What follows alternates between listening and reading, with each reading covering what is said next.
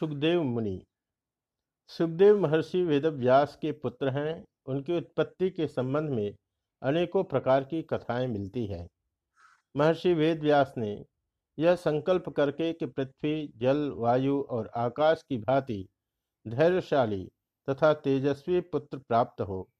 गौरी शंकर की विहार स्थली सुमेरु श्रृंग पर घोर तपस्या की। उनकी तपस्या से प्रसन्न होकर शिव जी ने वैसा ही पुत्र होने का वर दिया। यद्यपि भगवान के अवतार श्री कृष्ण द्वैपायन की इच्छा और दृष्टि मात्र से कई महापुरुषों का जन्म हो सकता था और हुआ है, तथापि अपने ज्ञान तथा सदाचार के धारण करने योग्य संतान उत्पन्न करने के लिए और संसार में किस प्रकार के संतान की सृष्टि करनी चाहिए, यह बात बताने के लिए ही उन्होंने तपस्या की होगी। सुखदेव जी की महिमा का वर्णन करते समय इतना स्मरण हो जाना कि वे वेदव्यास के तपस्या जनित पुत्र हैं। उनके महत्व की असीमता सामने ला देता है। एक दिन वे अरण्य मंथन कर रहे थे, उसी समय घृताची अप्सरा वहाँ आ गई। संयोग ही ऐसा था, या यो कहे कि यही बात होने वाली थी। उनका वीर्य अरण्य में ही गिर पड़ा। उसी से सुखदेव जी का जन्म हुआ। उनके शरीर से निर्धूम अग्नि की भांति निर्मल ज्योति फैल रही थी। वे उस समय बारह वर्ष के बालक की भांति थे। स्त्री रूप धारण करके गंगा जी वहाँ आई। बालक को उन्होंने स्नान कराया। आकाश से काला मृगचर्म और दंड आया। गंधर्व, अप्सरा, विद्याधर आदि गाने बजाने और नाचने लगे। देवताओं ने पुष्प वर्षा की, सारा संसार आनंद मग्न हो गया। भगवान शंकर और पार्वती ने स्वयं पधार कर उसी समय उनका उपनयन संस्कार कराया। उसी समय सारे वेद, उपनिषद, इतिहास आदि मूर्तिमान होकर उनकी सेवा में उपस्थित हुए। अब वे ब्रह्मचारी होकर तपस्या करने लगे। उनकी प्रवृत्ति धर्म, अर्थ और काम की ओर न थी। वे केवल मोक्ष का ही विचार करते रहते थे। उन्होंने एक दिन अपने पिता व्यासदेव के पास आकर बड़ी नम्रता के साथ मोक्ष के संबंध में बहुत से प्रश्न किए। उत्तर में व्यासदेव ने बड़े ही वैराग्यपूर्ण उपदेश दिए, यथा, बेटा, धर्म का सेवन करो। यम नियम तथा दैवी संपत्तियों का आश्रय लो। यह शरीर पानी के बुलबुले के समान है। आज है तो कल नहीं। क्या पता किस समय इसका नाश हो जाए? इसमें आसक्त होकर अपने कर्तव्य को नहीं भूलना चाहिए। दिन बीते जा रहे हैं क्षण क्षण आयु छीज रही है एक एक पल की गिनती की जा रही है। तुम्हारे शत्रु सावधान हैं, तुम्हें नष्ट कर डालने का मौका ढूंढ रहे हैं। अभी अभी इस संसार की ओर से अपना मुँह मोड़ लो, अपने जीवन की गति उस ओर कर दो, जहाँ इनकी पहुँच नहीं है। संसार में वे ही महात्मा सुखी हैं, जिन्होंने वैदिक मार्ग पर चलकर धर्म का सेवन करके परम तत्व को उपलब्धि की है। उनकी सेवा करो और वास्तविक शांति प्राप्त करने का उपाय जानकर उस पर आरूढ़ हो जाओ। दुष्टों की संगति कभी मत करो। वे पतन के गड्ढे में ढकेल देते हैं। वीरता के साथ काम क्रोधादि शत्रुओं से बचो और धीरता के साथ आगे बढ़ो। तुम्हें कोई तुम्हारे मार्ग से विचलित नहीं कर सकता। परमात्मा तुम्हारा सहायक है। वह तुम्हारी शुभेच्छा और सच्चाई को जानता है। बेटा, मैं तुम्हारा अधिकार जानता हूँ। तुम तत्व ज्ञान प्राप्त करने के लिए मिथिला के नरपति जनक के पास जाओ। वे तुम्हारे संदेह को दूर कर स्वरूप बोध करा देंगे। तुम जिज्ञासी हो। बड़ी नम्रता के साथ उनके पास जाना। परीक्षा का भाव मत रखना, घमंड मत करना, उनकी आज्ञा का पालन करना, मानुष मार्ग से पैदल प्रतीक्षा करते हुए ही जाना उचित है। पिता की आज्ञा शिरोधार्य करके सुखदेव जी महाराज कई वर्ष में अनेकों प्रकार के कष्ट सहन करते हुए मिथिला में पहुँचे। द्वारपालों ने इन्हें अंदर जाने से रोक दिया, परंतु उनके जाज्वल्यमान ज्योति को देखकर और तिरस्कार की दशा में भी पूर्ववत प्रसन्न देखकर एक ने उनके पास आकर बड़ी अभ्यर्थना की। वह उन्हें बड़े सत्कार से अंदर ले गया। मंत्री ने उन्हें एक ऐसे स्थान पर ठहराया जहाँ भोग की अनेकों प्रचुरताएँ थी। उनकी सेवा में बहुत सी सुंदर स्त्रियाँ लगा दी, परंतु वे विचलित नहीं हुए। सुख दुख, शील उष्ण में, शीत उष्ण में एक से रहने वाले सुख को उन्हें देखकर कुछ भी हर्ष शोक नहीं हुआ। ब्रह्मचिंतन में संलग्न रहकर उन्होंने इसी प्रकार वह दिन और रात्रि बिता दी। दूसरे दिन प्रातःकाल जनक ने आकर उनकी विधिवत पूजा अर्चा की। कुशल मंगल के पश्चात सुखदेव ने अपने आने का प्रयोजन बतलाया और प्रश्न किया। जनक ने उनके अधिकार की प्रशंसा करके कहा बिना ज्ञान के मोक्ष नहीं होता और बिना गुरु संबंध के ज्ञान नहीं होता। इस भवसागर से पार करने के लिए गुरु ही कर्णधार है। ज्ञान से ही कृतकृत्यता प्राप्त होती है। फिर तो सभी मार्ग स्वयं समाप्त हो जाते हैं। लोक मर्यादा और कर्म मर्यादा का उच्छेद न हो, इसी के लिए वर्णाश्रम धर्म का सेवन आवश्यक कहा गया है। इनके आश्रय से क्रमशः आगे बढ़ते चले तो अंत में पाप पुण्य से परे की गति प्राप्त हो जाती है। अंतकरण की शुद्धि के लिए वर्णाश्रम धर्म की बड़ी आवश्यकता है। जिसे ब्रह्मचर्य आश्रम में ही तत्व की उपलब्धि हो जाए, उसे और आश्रमों का कोई प्रयोजन नहीं है। तामसिकता और रासिकता छोड़कर सात्विकता का आश्रय लेना चाहिए। धीरे धीरे बहिर्मुखता का त्याग करके अंतर्मुखता का संपादन करना ही सा, साधना का सच्चा स्वरूप है। जो पुरुष सब प्राणियों में अपने आत्मा और अपने आत्मा में समस्त प्राणियों का दर्शन करते हैं वे पाप पुण्य से निर्लिप हो जाते हैं। जिसे किसी का भय नहीं है जो किसी को भय नहीं पहुंचाता जिसे न राग है और न द्वेष है वही ब्रह्म संपन्न होता है। जब जीव मन वाणी और कर्म से किसी का अनिष्ट नहीं करता। काम, क्रोध, ईर्ष्या, असूया आदि मनोमलों को त्याग देता है। दुख, सुख, हानि, लाभ, जीवन मरण, शीत, उष्ण, निंदा, स्तुति आदि द्वंद्वों में समान दृष्टि रखने लगता है, तब ब्रह्म संपन्न हो जाता है। सुखदेव, वे सभी बातें तथा अन्यान्य समस्त सद्गुण तुम में प्रत्यक्ष दिख रहे हैं। मैं जानता हूँ कि तुम्हें समस्त ज्ञातव्य बातों का ज्ञान है। तुम विषयों के परे पहुँच चुके हो। तुम्हें विज्ञान प्राप्त है। तुम्हारी बुद्धि स्थिर है। तुम ब्रह्म में स्थिर हो। तुम स्वयं ब्रह्म हो। और क्या कहूँ? जनक का उपदेश सुनकर सुखदेव को बड़ा आनंद हुआ। उनसे विदा होकर वे हिमालय पर अपने पिता व्यास जी के आश्रम पर लौट आए।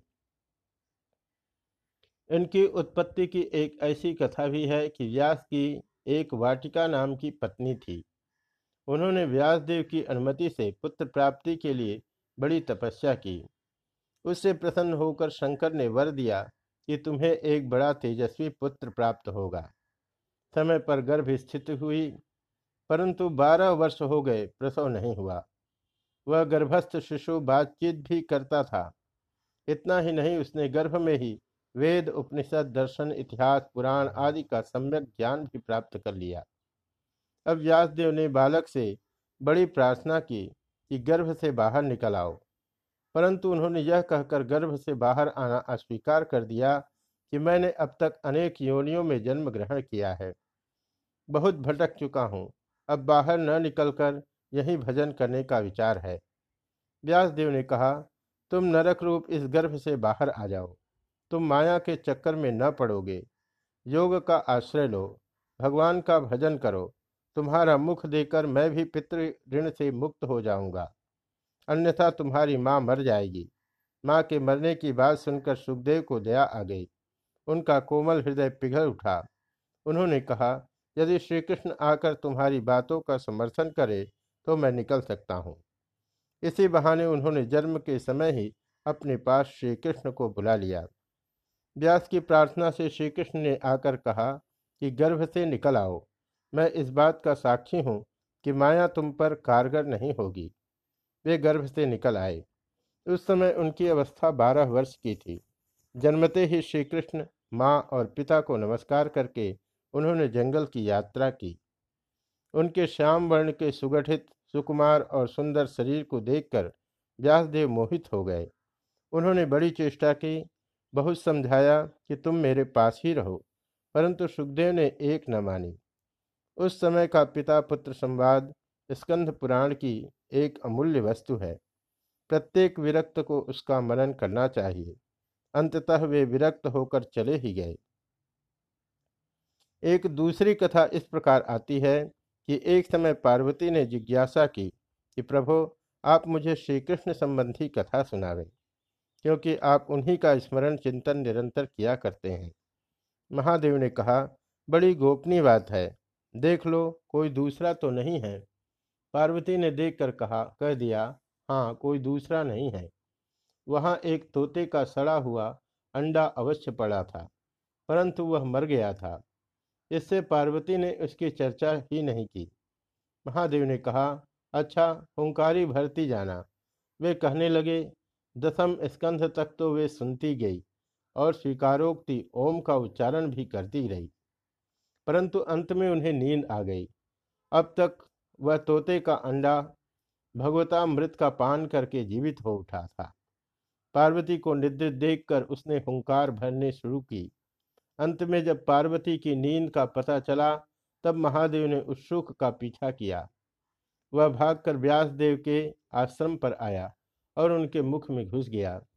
महादेव के लौटने पर फिर वही सुख व्यासदेव के अयोनिज पुत्र के रूप में प्रकट हुए। इस प्रकार अनेकों कथाएँ आती हैं। वे सभी सत्य हैं। स्वयं व्यासदेव की लिखी है और कल्प भेद से संभव भी है। उनका जीवन विरक्तमय था। वे निर्गुण में पूर्णतः परिनिश्चित थे। व्यास से अलग ही विचार, विचरते रहते थे। गाँव में केवल गौ दुहने के समय जाते और उतने ही समय तक वहाँ रहते। अपने को सर्वदा गुप्त रखते। व्यास जी की इच्छा थी कि ये मेरे पास आते और मेरे जीवन की परम निधि भागवत संहिता का अध्ययन करते, परंतु वे मिलते ही न थे। व्यासदेव ने भागवत का एक अत्युत्तम श्लोक अपने विद्यार्थियों को रटा दिया था। वे उसका गायन करते हुए जंगलों में संविधा लाने जाया करते थे। एक दिन उसे सुखदेव भी सुना। श्री कृष्ण की लीला ने उन्हें खींच ही लिया। वे निर्गुण निष्ठ होने पर भी भगवान के गुणों में रम गए। उन्होंने अठारह हज़ार श्लोकों का अध्ययन किया। अब वे मन ही मन उन्हें गुनगुनाते हुए विचरने लगे। इसी परमहंस संहिता का सप्ताह उन्होंने महाराज परीक्षित को सुनाया था। इस भागवत वक्ता परम भागवत सुखदेव के पास प्रायः बड़े बड़े ऋषि आया करते थे। नारदी पुराण में सनत कुमार के और महाभारत में नारद के आने की चर्चा आई है। उनके आने पर सुखदेव बड़े प्रेम से उनकी पूजा करते और उनसे प्रश्न करते तत्व की बात सुनते। एक बार इंद्र ने इनकी तपस्या और त्याग देखकर रंबा आदि अप्सराओं को विघ्न करने के लिए भेजा। उस समय सुखदेव इस प्रकार समाधि मग्न हो गए कि उन्हें पता ही न चला कि वहाँ अप्सरा, बसंत, काम आदि विघ्न करने आए हैं। बहुत समय बाद समाधि खुलने पर रंभा ने बड़ी चेष्टा की, बहुत फुसलाया, परंतु वे विचलित न हुए। वह लजा कर चली गई। स्थूल शरीर के कारण होने वाले विक्षेपों का विचार करके उन्होंने ब्रह्म होकर ही रहने का निश्चय किया। उस समय त्रिलोकी के सभी प्राणियों ने उनकी पूजा की। व्यासदेव पुत्र का यह विचार सुनकर शोकाकुल हो उनके पीछे पीछे दौड़े।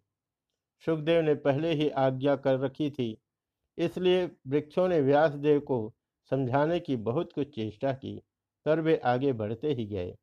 एक सरोवर में कुछ अप्सराएँ स्नान कर रही थी। वे सुखदेव के सामने ज्यों की त्यों खड़ी रही, किंतु व्यास को देखकर वस्त्र पहनने लगी। इस पर व्यास ने पूछा कि, सुखदेव को देखकर तो तुम स्नान करती ही रह गई, मुझे देखकर क्यों निकल आई? अप्सराओं ने बताया कि अभी तुम्हारी दृष्टि में स्त्री पुरुष का भेद है। परंतु तुम्हारे पुत्र सुखदेव को नहीं है। यह सुनकर व्यास पुत्र की महिमा से प्रसन्न और अपनी कमज़ोरी से लज्जित हो गए। उनके शोक को देखकर स्वयं महादेव जी ने पधार कर उन्हें समझाया कि मैंने प्रसन्न होकर तुम्हें ऐसा महत्वशाली पुत्र दिया। उसे परम गति प्राप्त हुई है। उसकी कीर्ति अक्षय होगी। यह कहकर महादेव ने उन्हें एक छाया सुख दिया व्यासदेव ने उन्हीं छाया सुख को लेकर संतोष किया। और अब भी वे निरंतर अपने पुत्र को देखा करते हैं। सुखदेव ब्रह्मभूत हो गए हो या छाया सुख के रूप में विद्यमान हो, कम से कम यह बात अधिकार के साथ कही जा सकती है कि वे अब भी हैं और अधिकारी पुरुषों को दर्शन देकर उपदेश भी करते हैं। चरणदास के जीवन में यह घटना प्रत्यक्ष घटी है। कहीं कहीं इनकी एक पिवरी नाम की स्त्री और कृष्ण गौरप्रभ आदि तीन चार संतान का भी वर्णन आता है।